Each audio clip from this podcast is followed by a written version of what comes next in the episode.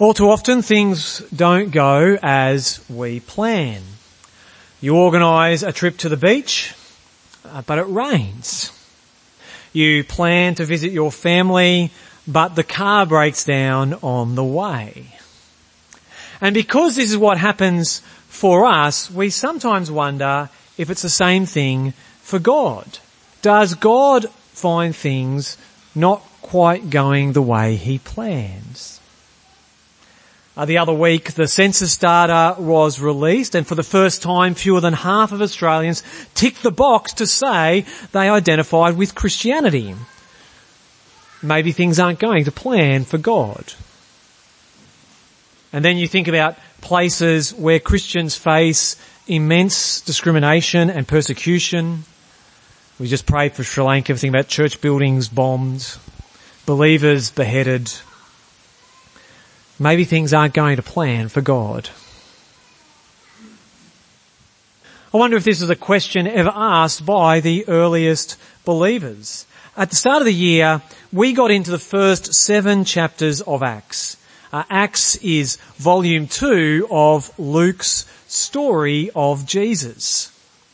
The same bloke who wrote the Gospel of Luke, he also wrote what we call the book of Acts. And he says at the beginning of Acts, in my former book, my first book, he's talking about what we call Luke's Gospel, Theophilus, I wrote about all that Jesus began to do and to teach. So Luke's Gospel tells us what Jesus began to do from his birth to his ascension, Acts tells us what Jesus continues to do now that he is ascended and reigning. In the first seven chapters, uh, we saw amazing things happen, like the Holy Spirit being poured out and thousands of people following Jesus. All of this stuff that happens is because Jesus is King. His kingdom has arrived. The day of the Lord has come. The kingdom has come and it is now growing. And we saw in those first seven chapters, not only do a huge number of people trust in Jesus and follow him, uh, but there's also opposition and persecution. And we finished our series in chapter 7 where the opposition really had come to a head as an angry mob lynched a follower of Jesus named Stephen, stoning him to death. But that was just the beginning. Uh, the murder of Stephen inspired a young up and coming Jewish leader named Saul. And Saul starts organizing an attack on the followers of Jesus. He arrests men and women. He doesn't care who. He just wants to destroy the church. So read with me from verse 1. This is Acts chapter 8 and verse 1. And Saul approved of their killing him. That's Stephen. On that day, a great persecution broke out against the church in Jerusalem, and all except the apostles were scattered throughout Judea and Samaria. Godly men buried Stephen and mourned deeply for him. But Saul began to destroy the church. Going from house to house, he dragged off both men and women and put them in prison. Saul went out to destroy the church. It's a bit like going out and pulling weeds in your garden or your paddock. He got out the fork and was, was digging up the nut grass. He was pulling out the giant rat's tail. But all that happened, as it does happen in my house anyway, is that you try and get rid of the weeds, all that happens is that they spread more and more. Same thing happened for Paul, verse 4. Those who had been scattered, like the seeds of the giant rat's tail, those who had been scattered preached the word wherever they went. Now if you're one of those uh, who've been thrown in jail, if you're one of those who had to flee your home and go to Judea or Samaria as a refugee, and verse 1 tells us the apostles, they haven't come with you. The leaders, those who knew Jesus most closely, they haven't come with you. So you've had to flee your home and your family and you're, you're leaderless and abandoned. Your, your friends are in jail. How do you feel? You might be wondering if things were going to God's plan. Now verse 4 gives us a bird's eye view. Luke, writing with hindsight and with the Spirit's inspiration, he shows us that scattering hasn't stopped the spread of the gospel. In fact, it's sped it up. But I don't think many would have felt that at the time. Has God's plan failed? Well, keep that question in your mind because to show us what's really going on, Luke zooms in on one of the refugees, one of the everyday believers who's scattered to Samaria.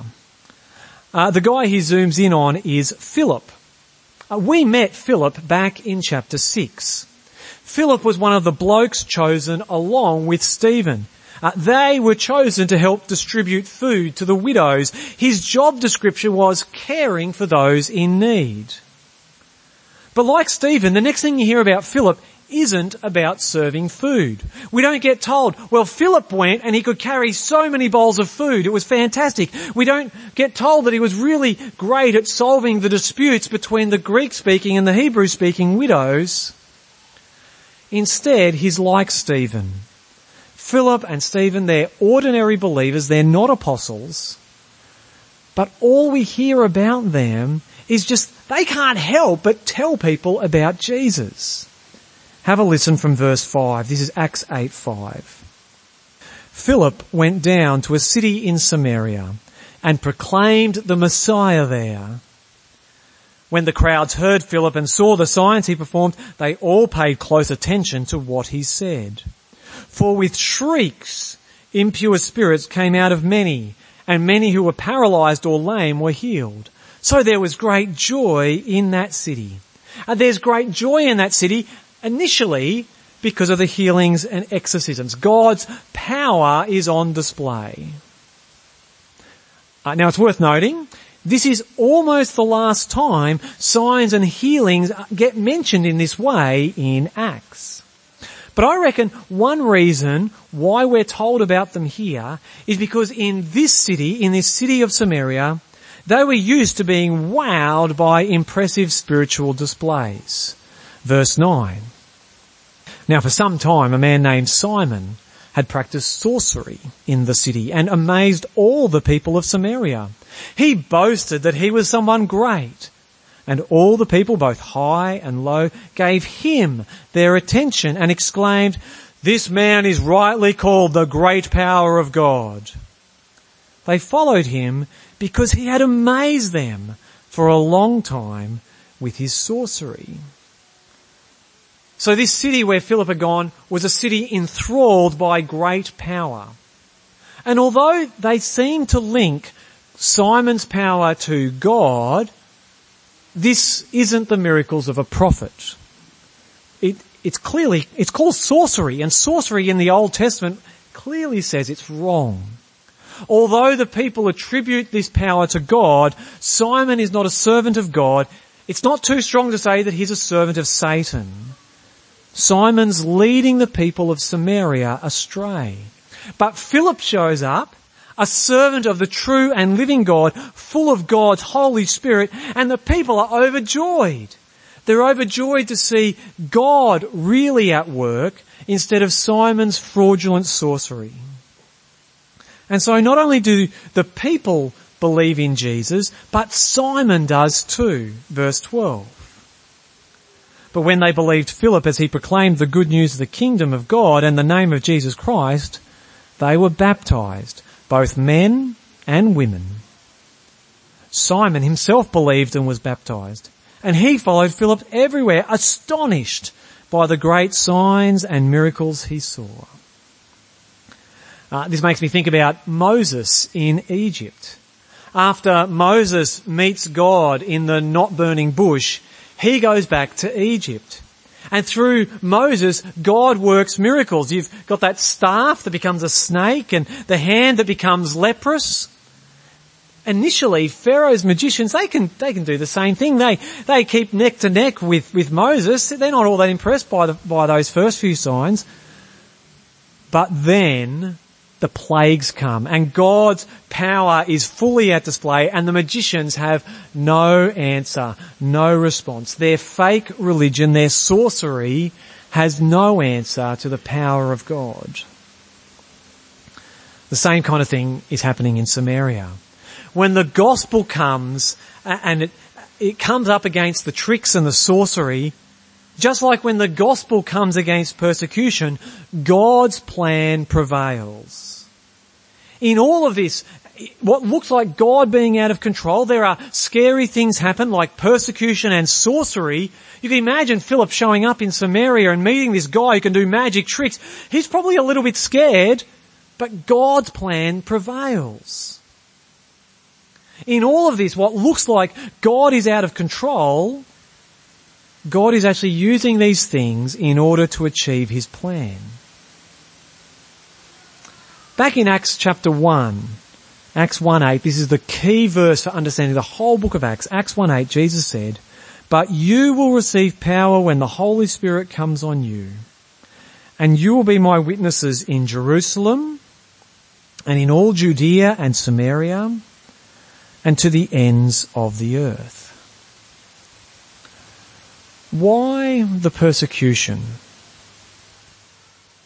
To get the gospel to Judea and Samaria just as Jesus said. The apostles seem to have forgotten Jesus' plan. Acts chapter 2. The Spirit came upon them. Just what he said would happen and they faithfully witnessed to Jesus in Jerusalem. They've been bold in the face of persecution. They've been faithful and patient in speaking about Jesus, but they seem to have forgotten Judea and Samaria and the ends of the earth. Even when Saul is throwing the believers in jail and everyone else flees to Judea and Samaria, did you notice that in verse 1? It's no accident that Luke says Judea and Samaria even when the believers are scattered to spread the gospel, the apostles stay behind. So there are actually so far three things we're seeing that are going against or seem to go against God's plan. Persecution, sorcery, and the slowness, the reluctance of the apostles. From here on in the book of Acts, the apostles are always playing catch up. They're not really leaders, they're behind the eight ball. But they hear of what's happened in Samaria, that people have started trusting in Jesus and Philip's been baptizing Samaritans. And so Peter and John, I take it they're the lead of the apostles, the lead apostles, Peter and John go down to Samaria to investigate. Verse 14.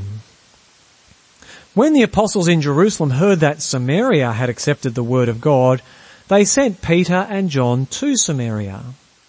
When they arrived, they prayed for the new believers there, that they might not, that they might receive the Holy Spirit, because the Holy Spirit had not yet come on any of them. They had simply been baptized in the name of the Lord Jesus.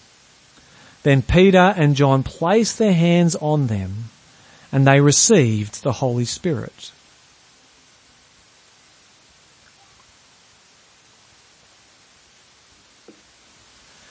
Now, why do Peter and John go down to Samaria? It could be they're suspicious. Maybe they're not so sure about these Samaritans because Samaritans and Jews did not get on. Uh, Jesus' famous parable of the Good Samaritan, because that's so well known, I think some people think the word Samaritan is another word for a person who works at a charity shop. But that's not what the word means. It's an ethnic group. Uh, and Jews and Samaritans were enemies. Uh, once Jesus spoke with a Samaritan woman, then this is what he, what she said. You, she's talking to Jesus, you are a Jew and I am a Samaritan woman. How can you ask me for a drink? For Jews do not associate with Samaritans. Uh, Jews didn't associate with Samaritans because they were kind of like estranged family. The history of the Samaritans is complex, but there's a link between uh, Samaritans and the northern kingdom of Israel. They're kind of Jewish, but in the minds of the Judeans, the Samaritans were corrupted. They didn't accept all of the Hebrew scriptures. They didn't accept the prophets and the writings. They only considered the first five books of the Bible to be God's Word. Also, they worshipped on their own holy mountain and not in Jerusalem. Samaritans were the enemy. And that's probably why Peter and John went to investigate. Surely God, surely God knows that these are our enemies. He wouldn't be saving them. But they get there they see the Samaritans have true faith in Jesus and they have been baptized and so they pray for them to receive the Spirit. And they do. Now it's not normal to receive the Spirit so long after believing. It's not the normal way things happen in Acts. In fact, this is the only time it happens quite like this. The reason for the delay it's not because you've got to have an apostle come and, and put their hands on you and pray for you before you can receive the Spirit. Yesterday I did, we ordained a, a bloke at Maleny, the new minister at Maleny. We laid hands on him and prayed. We, we weren't doing that because we thought he didn't have the Holy Spirit and he needed some special ministers and elders to touch him in order to get the Holy Spirit. No. That's not what's going on here. They didn't think that the apostles controlled the, the Spirit. The delay happened not for the Samaritans' benefit, but for the apostles' benefit. They needed to catch up with God's plan. They need to remember Jesus' command to be witnesses in Samaria and to the ends of the earth. The Spirit was delayed not for the Samaritans' benefit, but for the apostles. Having the apostles come down to Samaria also connects the churches. Without the apostles praying and seeing the Spirit at work, there's a risk there could have become two groups of believers, two groups of churches, one centered in Jerusalem and another for the rest of the world. But the laying on of hands ensures unity in the people of God. There is only one people of God, one kingdom of God. This I don't know if we realize how astounding this is. Particularly as for most of us, we are Gentiles, we are actually used to the fact that Jewish people are the minority in, when it comes to Christians. But this is huge. This moment when the gospel gets to Samaria, this is so exciting because it's the fulfillment of something God promised long, long ago. It's the fulfillment of what God said through Ezekiel. Ezekiel 37. It's a, a famous chapter because it's got the dry bones vision. Ezekiel 37 also has another picture where Ezekiel is told to get two sticks and God tells him, join the two sticks together so they look like one stick.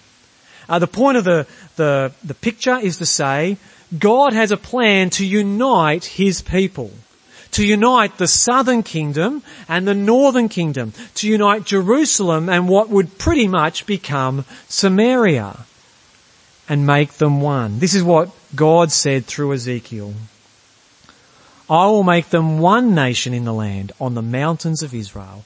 There will be one king over all of them and they will never again be two nations or be divided into two kingdoms. This is exactly what the apostles get to see. God's plans are coming together right before their eyes. God's kingdom, God's one kingdom, believing Samaritans and believing Jews together with the one king, the Lord Jesus, ruling over all of his people. If you remember back to Acts 1-6, the question the apostles asked was, Lord, are you at this time going to restore the kingdom to Israel? It's happening. The Samaritans didn't receive the, the Spirit until the apostles came down, so the apostles themselves could see the truth. This is the kingdom. The kingdom is now. The kingdom is being restored as the gospel goes to Jews, Samaritans, and to the ends of the earth. Just as Ezekiel said, the kingdom is being restored. Jesus is king. He is enthroned in heaven. And his people, his kingdom, are all those who believe in him. Jews, Samaritans, and eventually people like us too. It won't be long now in the book of Acts, we're going to get to it in this series, where people like us become part of God's kingdom as well. God's plan has not been stopped. It wasn't stopped by persecution. It wasn't stopped by Simon's sorcery. It wasn't stopped by the apostles' slowness. It wasn't stopped by their possible reluctance to associate with Samaritans, those God had promised to unite in his kingdom. God's plans are also not thwarted by sin. Now, Simon the sorcerer was one of those who believed and was baptized. And he started following Peter everywhere. Sorry, not Peter, but Philip everywhere. And when he sees the apostles' authority and power, it reignites his lust for power and significance. And so he tries to buy, to bribe Peter and John. Verse 18. When Simon saw, when Simon saw that the Spirit was given at the laying on of, uh, uh, sorry, when Simon saw that the Spirit was given at the laying on of the apostles' hands, he offered them money and said, give me also this ability so that everyone on whom I lay my hands may receive the Holy Spirit. There's a threat here again for Peter and John. Simon was probably pretty well off. Uh, most likely people would have paid him for his magical services. He probably had quite a bit of coin to offer Peter and John. And we know they don't have much for themselves. Silver and gold have I none, they said to the lame man at the temple. This would have been a tempting offer. Another threat to God's plan. But they reject Simon's offer and we find out the real threat was never to the apostles, but to Simon's heart and Simon's salvation. Verse 20. Peter answered, may your money perish with you because you thought you could buy the gift of God with money. You have no part or share in this ministry because your heart is not right before God. Repent of this wickedness and pray to the Lord in the hope that he may forgive you for having such a thought in your heart. For I see that you are full of bitterness and captive to sin. Then Simon answered, pray to the Lord for me so that nothing you have said may happen to me. Uh, Peter's words are really tough, really serious. Simon's salvation is on the line. What do you reckon? Is Simon a genuine believer? It could be that Simon never had saving faith, uh, that he was impressed by the miracles and he thought that Jesus maybe was a way of getting more power, that even though he was baptized, he was never a genuine believer. It may also instead be that he had true living faith in Jesus, that he did receive the Holy Spirit, but like all Christians, he sins and he still needs to repent. The Christian life is one of continual repentance, continually acknowledging our sin and asking God for forgiveness. And that's why as, as a church we always confess our sin to God as part of what we do together. And it might be that this is the case for Simon genuine faith in Jesus filled with God's Spirit and God uses Peter's rebuking of him, urging him to confess and to continue in God's forgiveness.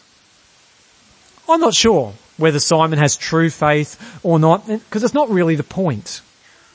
The reason we're told this story is whether Simon is a genuine believer fallen into sin or whether he's a fake convert at this point, as he offers money for power, he is a threat. He is a threat to the progress of the gospel. He could be a stumbling block to God's plans, but through the word of God coming through Peter, the threat is removed and God's plans continue. And now, verse 25, even Peter and John get fully on board with God's plans. Verse 25. After they had further proclaimed the word of the Lord and testified about Jesus, Peter and John returned to Jerusalem, preaching the gospel in many Samaritan villages. After Peter calls Simon to repentance, I take it there's repentance from Peter and John. Previously they didn't want to associate with Samaritans. Previously they wanted to stay in Jerusalem even though it was a threatening place to be, a scary place to be. Previously they didn't want to obey Jesus and take the gospel to Samaritans. But now they proclaim Jesus. They want God's kingdom to grow even in Samaria. God's plans haven't gone off the rails. Persecution didn't stop him. In fact, it seems God planned the persecution so the kingdom would grow beyond Jerusalem and into Samaria. Sorcery didn't stop God's plans. He is much more powerful. Sin didn't stop God's plans, whether the slowness of the apostles or Simon's lust for power. Things always go according to God's plan. Why? Because Jesus is risen and ascended and he reigns and has established and is establishing his kingdom. And his kingdom grows through everyday believers. Believers like Philip Believers like you and me. And when we see things happening, and we wonder if things aren't going according to God's plan, whether it's the census trends or persecution, whether it's all sorts of sad things that happen to us personally, whether it's times that we stumble and fall into sin. Jesus is always King. And we see here that God may even use what seems to us to be a bad thing, but God even uses them for His plans and purposes. And so God's call to us is to be patient and faithful. Our calling is the same as when Jesus said the words of Acts 1.8, to keep getting the gospel from Jerusalem to the ends of the earth, even to Gympie. So let's pray that like the earliest believers, that as we go about whatever's happening in our life, good things, bad things, that like those earliest believers, we'd be like weed seed, continuing to live and speak faithfully for Jesus, that God would grow his kingdom through us. Let's pray. Father God, please help us to trust in you to have confidence in you and your kingdom, especially when we feel things aren't going to plan. When there's opposition or suffering, help us know you are in control. The Lord Jesus is reigning as Lord and Christ.